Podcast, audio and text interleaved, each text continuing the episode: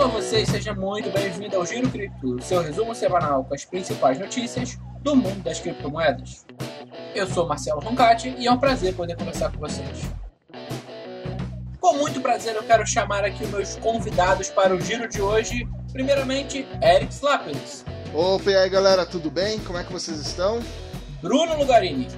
Bom dia, boa tarde, boa noite para os ouvintes.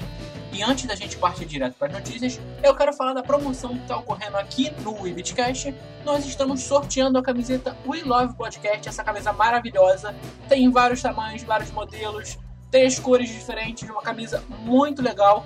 E para participar do sorteio, você só precisa procurar o Instagram da WeBitcoin e da WeBitcoin Loja. Lá vai ter uma explicação de como aderir ao sorteio, mas em resumo você vai ter que marcar outros dois amigos na publicação correta. O sorteio vai ocorrer no dia 28 de fevereiro, vai ser no Instagram. E você também pode dar uma olhada na webitcoinloja.com.br.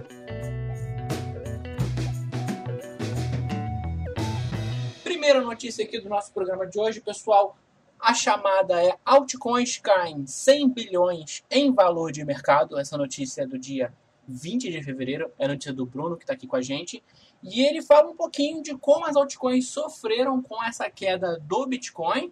Só que já tinha o pessoal aí dizendo que, nossa, era esperado que o Bitcoin ia cair, então, que já sabiam. Assim, a minha bola de cristal estava quebrada. A de vocês estava funcionando aí? Vocês têm bola de cristal para prever isso? Ter bola de cristal é complicado, né? Embora tem gente que fala, tem gente prevendo tudo. Só que é, são tantas previsões diárias que alguém acaba acertando. Mas é, não, não tinha como prever essa movimentação, uma queda dessa não, não é normal. As altcoins simplesmente é, acompanharam a, a movimentação do Bitcoin. Foi um movimento meio devastador, né? Se é assim que podemos chamar. Foi um mega mergulho de 5 minutos. O Bitcoin perdeu 600 dólares. Nesse mergulho ele perdeu 600 dólares em 5 minutos, se eu não me engano. E para você, Eric, dá para dizer que era algo natural essa queda aí que dava para antecipar? Não, é, para mim, pelo, pelo tempo gráfico, não tenho que falar de tipo que era algo natural, que era que todo mundo tava esperando, que as pessoas viram na bola de cristal. Eu duvido aparecer alguém e falar assim, porque assim, só tem o mercado só vai para três lugares. Três. Então você tem 33% de chance de acertar o que você vai falar. Você vai falar, vai subir, é, um, é, uma, é uma possibilidade. Vai cair, é uma outra possibilidade. E ainda tem os outros 33% que vai andar de lado. Então, assim, qualquer um pode chutar e vai acertar. Agora, alguém pegar e falar: Nossa, BTC amanhã vai cair 800 dólares. Meu, ressuscitaram o Mandiná. Falar assim: Meu, amanhã o BTC vai cair de 300 a 400 dólares. Beleza, até pode ser. Agora pegar. Aí vou começar a aparecer a galera falando assim: o BTC vai cair amanhã até mil dólares. Aí cai 100. Nossa, eu acertei. Falei que até ia cair até mil dólares. Eu acredito que acaba caindo naquilo que a gente estava falando num outro programa. Que eu ainda não acredito que a gente está numa alt-season como algumas pessoas acreditam, né? E a queda do BTC, que é o barco do, do mundo cripto, né? Que é o dólar do mundo cripto, todo mundo está a, a criptoeconomia está muito atrelada ao BTC, acaba afundando todo mundo junto. É, é, essa queda, ela, acho que ela deu um valor mais ou menos de 2% né, do mercado de altcoins de diferença para o valor do Bitcoin. A tendência é acompanhar. Como não estamos ainda, como, como o próprio Eric falou, a gente não está numa alt-season, a, a tendência é acompanhar, cara. O Bitcoin cai e vai todo mundo junto. O mercado inteiro sangrou.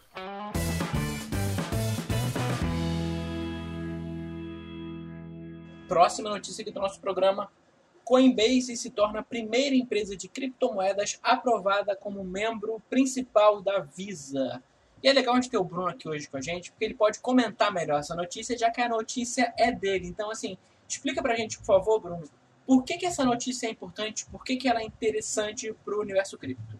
Ela é a primeira né, do, do mercado cripto a ser um membro principal, e a diferença que faz, segundo a Coinbase, é que vai é, dar mais recursos no cartão para os clientes. Né? A Visa ela é a maior forma de pagamento mundial.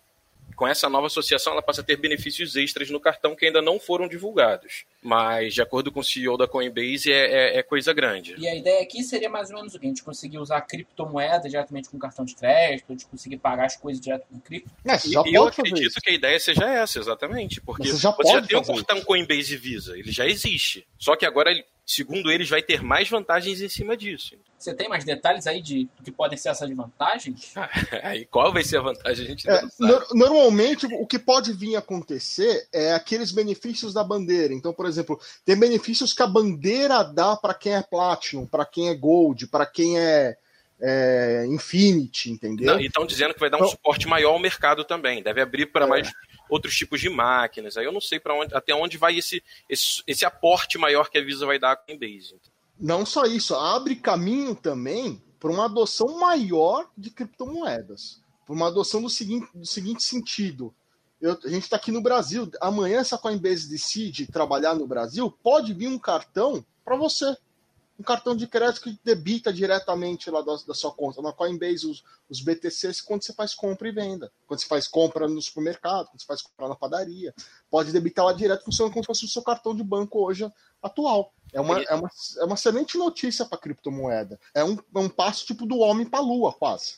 Não, mas a ideia é boa. A ideia é muito boa e eu acho promissora, cara. Eu acho que a Visa é gigante. Quem, quem no mundo não conhece a Visa? Agora, você ter uma empresa de criptomoedas ligada diretamente a ela, eu acho que é um ponto extremamente positivo para o mercado geral de criptomoedas.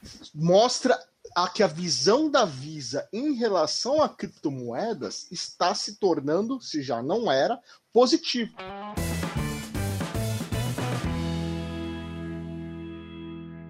Próxima notícia aqui do nosso programa. A notícia é do dia 19 de fevereiro e a chamada é Binance fica offline sem aviso prévio, mas não houve invasão. Essa notícia também é do Bruno.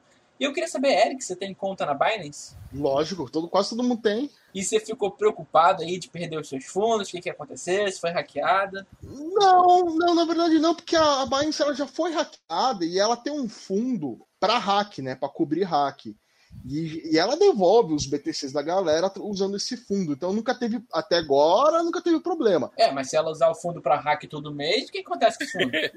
se ela usar o fundo todo mês, mas acho que nem ela quer usar o fundo todo mês, né? A Binance tem, tem elementos de segurança que, na minha opinião, são bem avançados em relação a outras exchanges. Fiquei preocupado quando ela ficou offline. Primeira, porque não estava, pelo menos até que eu saiba, não estava programado essa manutenção. Depois disso, ele não disse o que aconteceu. A gente não sabe se ele escondeu a informação, o que aconteceu. Mas voltou a funcionar. Os BTC de todo mundo tá lá. Mas assim, é preocupante, como você falou, se todo mês ela tiver algum tipo de problema, vai, vai, vai lascando a, rep, a reputação que ela tem perante o mercado com uma exchange confiável, entre aspas, que a exchange não é carteira, né? É, eu acho que causou um pavor na comunidade do Twitter, né? É, o pessoal já tava em pânico no Twitter. O pessoal se apavora. Foi até o que o pessoal do Bitcoin fez, né, cara? Uma semana, uns três dias atrás, estava todo mundo vivendo o auge do Bitcoin no, no Twitter. Ontem caiu o fim do mundo. O Bitcoin vai chegar a 5 mil de novo. O pessoal se desespera de uma forma. O pânico é instaurado, meu amigo. Eu fiquei mais tranquilo, mas é que assim, a história do Bitcoin em relação ao exchange, todo mundo lembra, lembra da MTGOX, né? Era a maior exchange do mundo como é a Binance hoje. É, a Binance eu acho que hoje é um sinônimo de segurança, né, cara? Até o momento, acho que ela passa é. isso para todo mundo. Mas se alguma coisa acontecer com a Binance e ela for para debaixo da terra, de uma forma indevida, vamos colocar assim, por causa de hack, alguma coisa, na minha opinião, ela leva o mundo cripto junto eu, pro buraco, como levou, MT, como levou o MTGOX. Eu acho que o Bitcoin vai junto com ela, se ela cair, vai. se ela cair de um jeito escandaloso eu acho vai. que o Bitcoin vai junto com ela. Não vou dizer que, ela, que o Bitcoin vai morrer por causa da Binance. Não, não mas ele vai mas... desvalorizar pra caramba. Vai ter aquela sim, queda histórica, né? Sim, sim. Porque ela é um sinônimo de segurança hoje.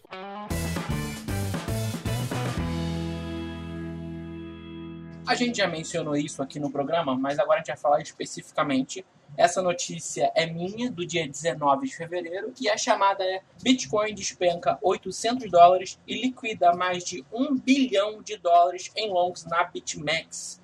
A gente estava falando agora há pouco da Binance e teve muita gente relacionando a queda do Bitcoin, 800 dólares, com a Binance ter ficado offline. Enquanto eu escrevi essa matéria, a gente não tinha certeza sobre nada, a gente não sabia o motivo. A gente imaginava que era uma manipulação de mercado, movimento de baleia, coisa do tipo. Mas aí o pessoal começou a apontar que era correlação com a Binance. O que, vocês acham sobre isso? Eu acho que não tem nada a ver uma coisa com a outra. Eu tô por aí também, cara. não vejo correlação porque, nessa queda do Bitcoin. Porque assim, o Bitcoin ele caiu depois que a Binance voltou. E assim, e não foi imediatamente no mesmo momento que ela voltou Foi no final do dia, E não foi praticamente. um crash de vazamento de É, dados, é. não foi um escândalo. É. Foi uma parada sem avisar que voltou pouco tempo depois, durou Isso. pouquíssimo, cara, o problema. Se tivesse sido o problema da Binance, a culpa da Binance, já teria dado crash no, no mercado quando ela já ficou offline às oito e pouco da manhã. Aqui, no- aqui em São Paulo ela, ela saiu, era mais ou menos umas 8 e 10 da manhã, mais ou menos, aproximadamente. Então já teria dado um crash no mercado naquele horário, ou próximo daquele horário. E quando ela voltou, que foi mais ou menos duas horas da tarde, não foi? Ela voltou cedo, foi cedo. É, ela só ficou a parte da manhã, tipo, offline. Depois da tarde, meu, das duas até as seis, quatro horas, acontece muita coisa no mundo do Bitcoin. Não O que me pareceu foi uma brincadeira de baleia aí, né, cara? A galera vai dormir de noite, o pessoal da baleia gosta de fazer uma manipulaçãozinha de mercado. Não sou um grande especialista no assunto, não, mas parece. É, ou, ou foi dedo gordo. Que existe essa possibilidade também. É, essa manipulação de baleia foi o que eu apontei no texto também, na, na minha opinião, e eu vi muita gente apontando também a hipótese de que é uma manipulação, coisa de baleia mesmo. Essa movimentação muito grande assim, da- é sempre a primeira coisa que a gente pensa é essa, né, cara? Quando tá, tem um movimento muito grande assim, se não tem nenhum escândalo correlacionado, É. a gente já pensa numa movimentação de baleia, né? É bem comum. Sim. É, e não só isso, você vinha numa tendência de alta. Você tá numa tendência de alta, você tá com as médias ainda apontando para cima, você não teve cruzamento de média para baixo, você não tinha nada. No meio da Cruz de Ouro, quase, né, cara? É, numa Golden No Cross. hype da Cruz de Ouro, tipo. Você e, e do nada, de repente, alguém despeja. Tipo, não foi, na minha opinião, um movimento normal de mercado. Eu entendo o BTC num- numa tendência de alta cair alguma coisa, corrigir alguma coisa, mas corrigir 800 dólares. E, cara, foi No 600 tempo- dólares no- em 5 minutos. É, no tempo que corrigiu, eu entendo que é 800 dólares, tipo, sei lá, 100 a cada uma hora, sei lá, 100 a cada dia. Ok, algo pro BTC possível, mas não numa tendência de alta. Numa tendência de alta, você tá esperando o mercado, tá esperando? O mercado tá esperando alta. Tudo bem, a alta não é para sempre, não é infinita, uma hora ele vai corrigir. 800 dólares virando assim, em 5 minutos? Ha, tem merda aí. Tem merda aí. Ah, e quem é o grande ganhador da noite? BitMEX. BitMEX, o senhor Arthur. Arthur, não sei como é que fala o nome dele. É, felicidades pro seu Arthur, porque e é aquilo que a gente estava falando é, em outros podcasts, se você é novo, se você está aprendendo agora a, a trabalhar com Bitcoin, o BitMEX não é o seu lugar, querido. Vai estudar antes, porque senão você vai virar estatística. Você vai virar estatística. Sabe aquelas estatísticas que, o- que, que o Banco Central lançou? Não foi o Banco Central, sei lá, foi um jornal que falou que o 90% dos trades da Bovespa morrem em menos de um ano? Lembra disso? Na É. BitMEX, você deve, Uma 90% semana. dos trades morrem em 15 dias. Você entendeu? Morre em 15 dias, morre em um mês. É mais ou menos. A sobrevivência na BitMEX é muito curta. E não só isso, mesmo o cara que está fazendo swing, está fazendo uma coisa mais tranquila na bolsa de valores, a, a média que ele vive é seis meses. Seis meses. Na BitMEX eu sei 15 dias. Vai achando que você é bom, você acabou de entrar no mercado, vai achando, eu sou bom, eu sou I am the birthday. Sei lá, eu, o que você acha que você é. E vai lá, você acerta três trades e fala, nossa, I'm the God. Eu vou lá no na BitMEX que eu vou lucrar pra caramba. Você vai se f... Ah, falei palavrão, não podia falar. Então, assim, não é, BitMEX não é o seu lugar, querido. Vai estudar, vai se preparar, vai, vai fazer, aprender a fazer uma gestão de risco de verdade, vai, vai estudar. Fica no mínimo dois anos estudando para depois pensar em BitMEX. Senão você vai virar estatística como virou esses caras, um bilhão. Um bilhão. Aproveitando que você falou das liquidações, a gente está falando de um bilhão em liquidações. Esse número assusta, né? Mas, Marcelo, sabe o que é importante frisar? Não, não sei se você reparou, mas antes de liquidar o pessoal do Long, na parte da manhã, das 7 da manhã até as 2 da tarde, estava liquidando o pessoal do short. É, isso eu não sabia. É, pode olhar no boot. É por isso que fica aí o conselho para todo mundo fazer hodling, faz o hold, segura isso aí, porque a BitMEX, como falou o amigo Eric, aí não é para qualquer um não, cara. Vamos, vamos segurar esse Bitcoin aí.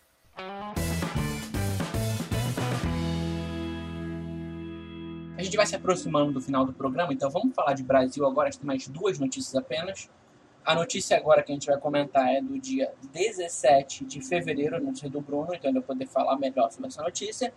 A chamada duas exchanges de criptomoedas brasileiras fecharam, citando novas leis tributárias. Aqui vocês veem que o Bruno fez um clickbait e não deu o nome das exchanges. Foi a Latoex e a Acesso. Não aguentaram a pressão, né? Não aguentaram a pressão tributária, né, amigo? No Brasil nada é fácil. Aqui é um país delicioso de, de, de se viver e fazer as coisas. Eles falam que, na verdade, né, Marcelo, que teve um problema de regulação mais principalmente tributária, que deve estar de acordo com aquela da Receita, né? A normativa da Receita, que acaba falando que isso acaba trazendo custo para as exchanges a mais para se adequarem à lei, né? E ficar informando tudo que faz para a Receita custa. Tem que criar um sistema novo, tem que adequar o sistema da Receita. Não é uma coisa que é da noite para o dia, não é uma coisa barata e fácil de se fazer. Precisa contratar profissional, precisa fazer. Tá tudo certinho.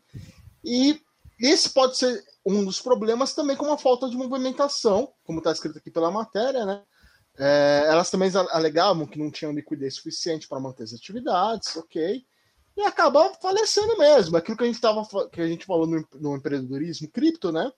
O mercado hoje é visto como de exchange no BR como saturado o mercado está saturado. E todo mundo sabe que o mercado BR não aguenta 30 exchanges, entendeu? Alguém vai morrer. E existe pesquisa, muitas pessoas acreditam, e eu sou uma das pessoas que acreditam, que nem 10 exchanges que tá lá são sustentáveis, que, estão, que tenham liquidez suficiente, que não esteja usando o dinheiro do cliente para pagar as contas do dia a dia, entendeu? Então, ainda, a verdade é, não foi exit scam, que ninguém acho que tinha BTC guardado lá. Esse, essa história que eles iam fechar já rolou esse boato no mercado lá atrás, então acredito que quem tinha BTC lá já tirou, né? E assim, ó, pelo menos até agora a reclamação que alguém perdeu as moedas nas duas exchanges citadas não, não apareceu.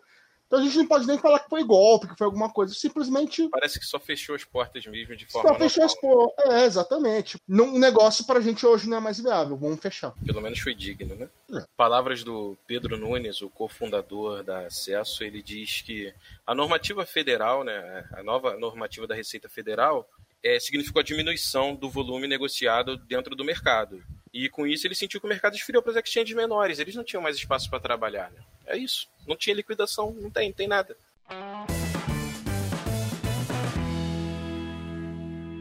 Última notícia do nosso programa de hoje, pessoal. A notícia é do dia 18 de fevereiro e é da Ellen Denúncio, a nova redatora do Bitcoin.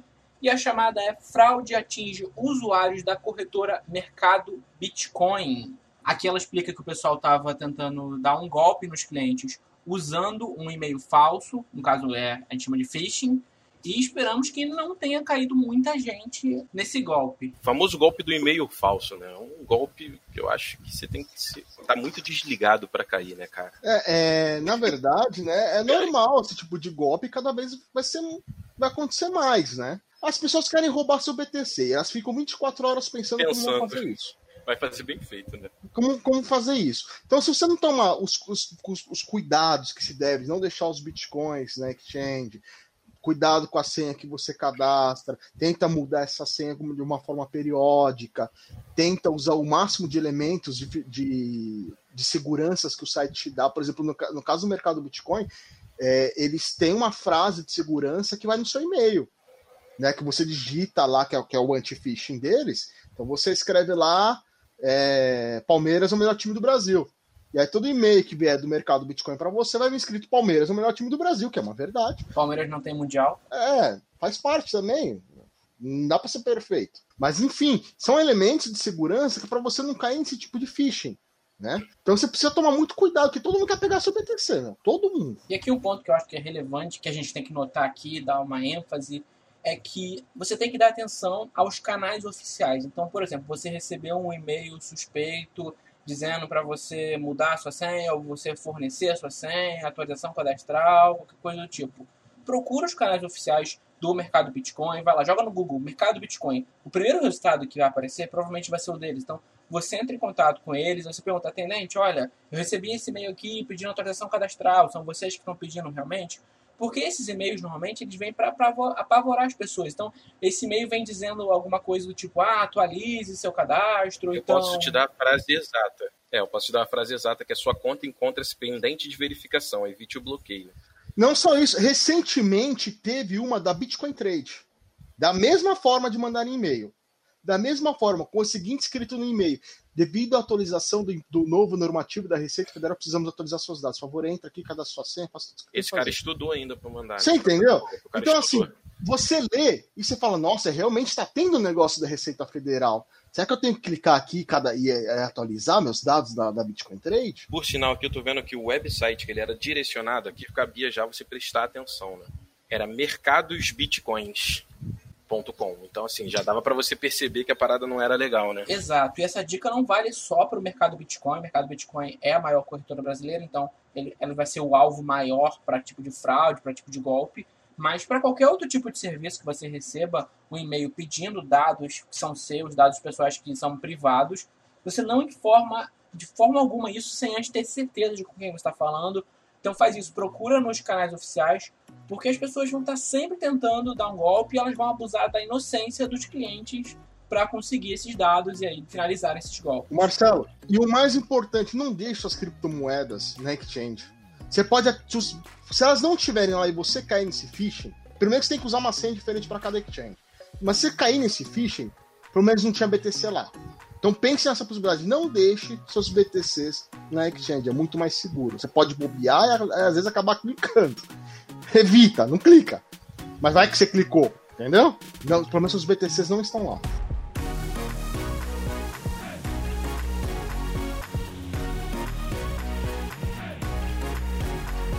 Muito bem, pessoal, estamos aqui finalizando mais um Giro Cripto. Eu quero agradecer imensamente a todo mundo que nos ouve até o final, que está conosco todas as semanas. Esse é um programa um pouco mais curto, a gente está testando aqui o formato. O último já foi um pouquinho mais curto, o pessoal recebeu bem. Eu quero agradecer também aqui a presença dos meus convidados, Bruno Lugarini, Eric Lápis. Por favor, meus caros, suas considerações finais sobre o programa. Muito obrigado você que ficou até o final. Obrigado, Brunão. Obrigado, Marcelo. Se você, se você gostou, quer fazer algum tipo de comentário, pode, pode passar lá. Né? Você acha que realmente foi manipulado os, os 800 mil dólares do, BTC? Deixa lá nos comentários no Twitch o que você acha, o que, que você pensa, o que você acha também das duas equipes BR que fechou. Pode comentar as notícias que a gente comentou, o que, que a gente gosta de ver, a gente vai discutir, conversar com vocês com todo o amor e carinho. A gente gosta muito de vocês primeiro quero agradecer a vocês, né? Vocês que são membros fixos desse podcast estarem me chamando para participar. É sempre feliz de poder estar aqui com vocês. Sei que nem sempre estou e nem sempre posso, e sei que tem gente que fica chateada comigo que eu não vou citar o nome, porque eu sempre estou presente. Mas, é, galera, é um prazer estar aqui com vocês conversando sobre cripto, sobre esse mercado. Leiam o nosso portal de notícias do Bitcoin. Mostra para sua mãe, mesmo que ela não entenda nada. O importante é mostrar para todo mundo. Mostra para todo mundo o portal Bitcoin é maravilhoso, gente. Vocês têm que ler mais. É isso aí, gente. Abraço, beijo para vocês no coração.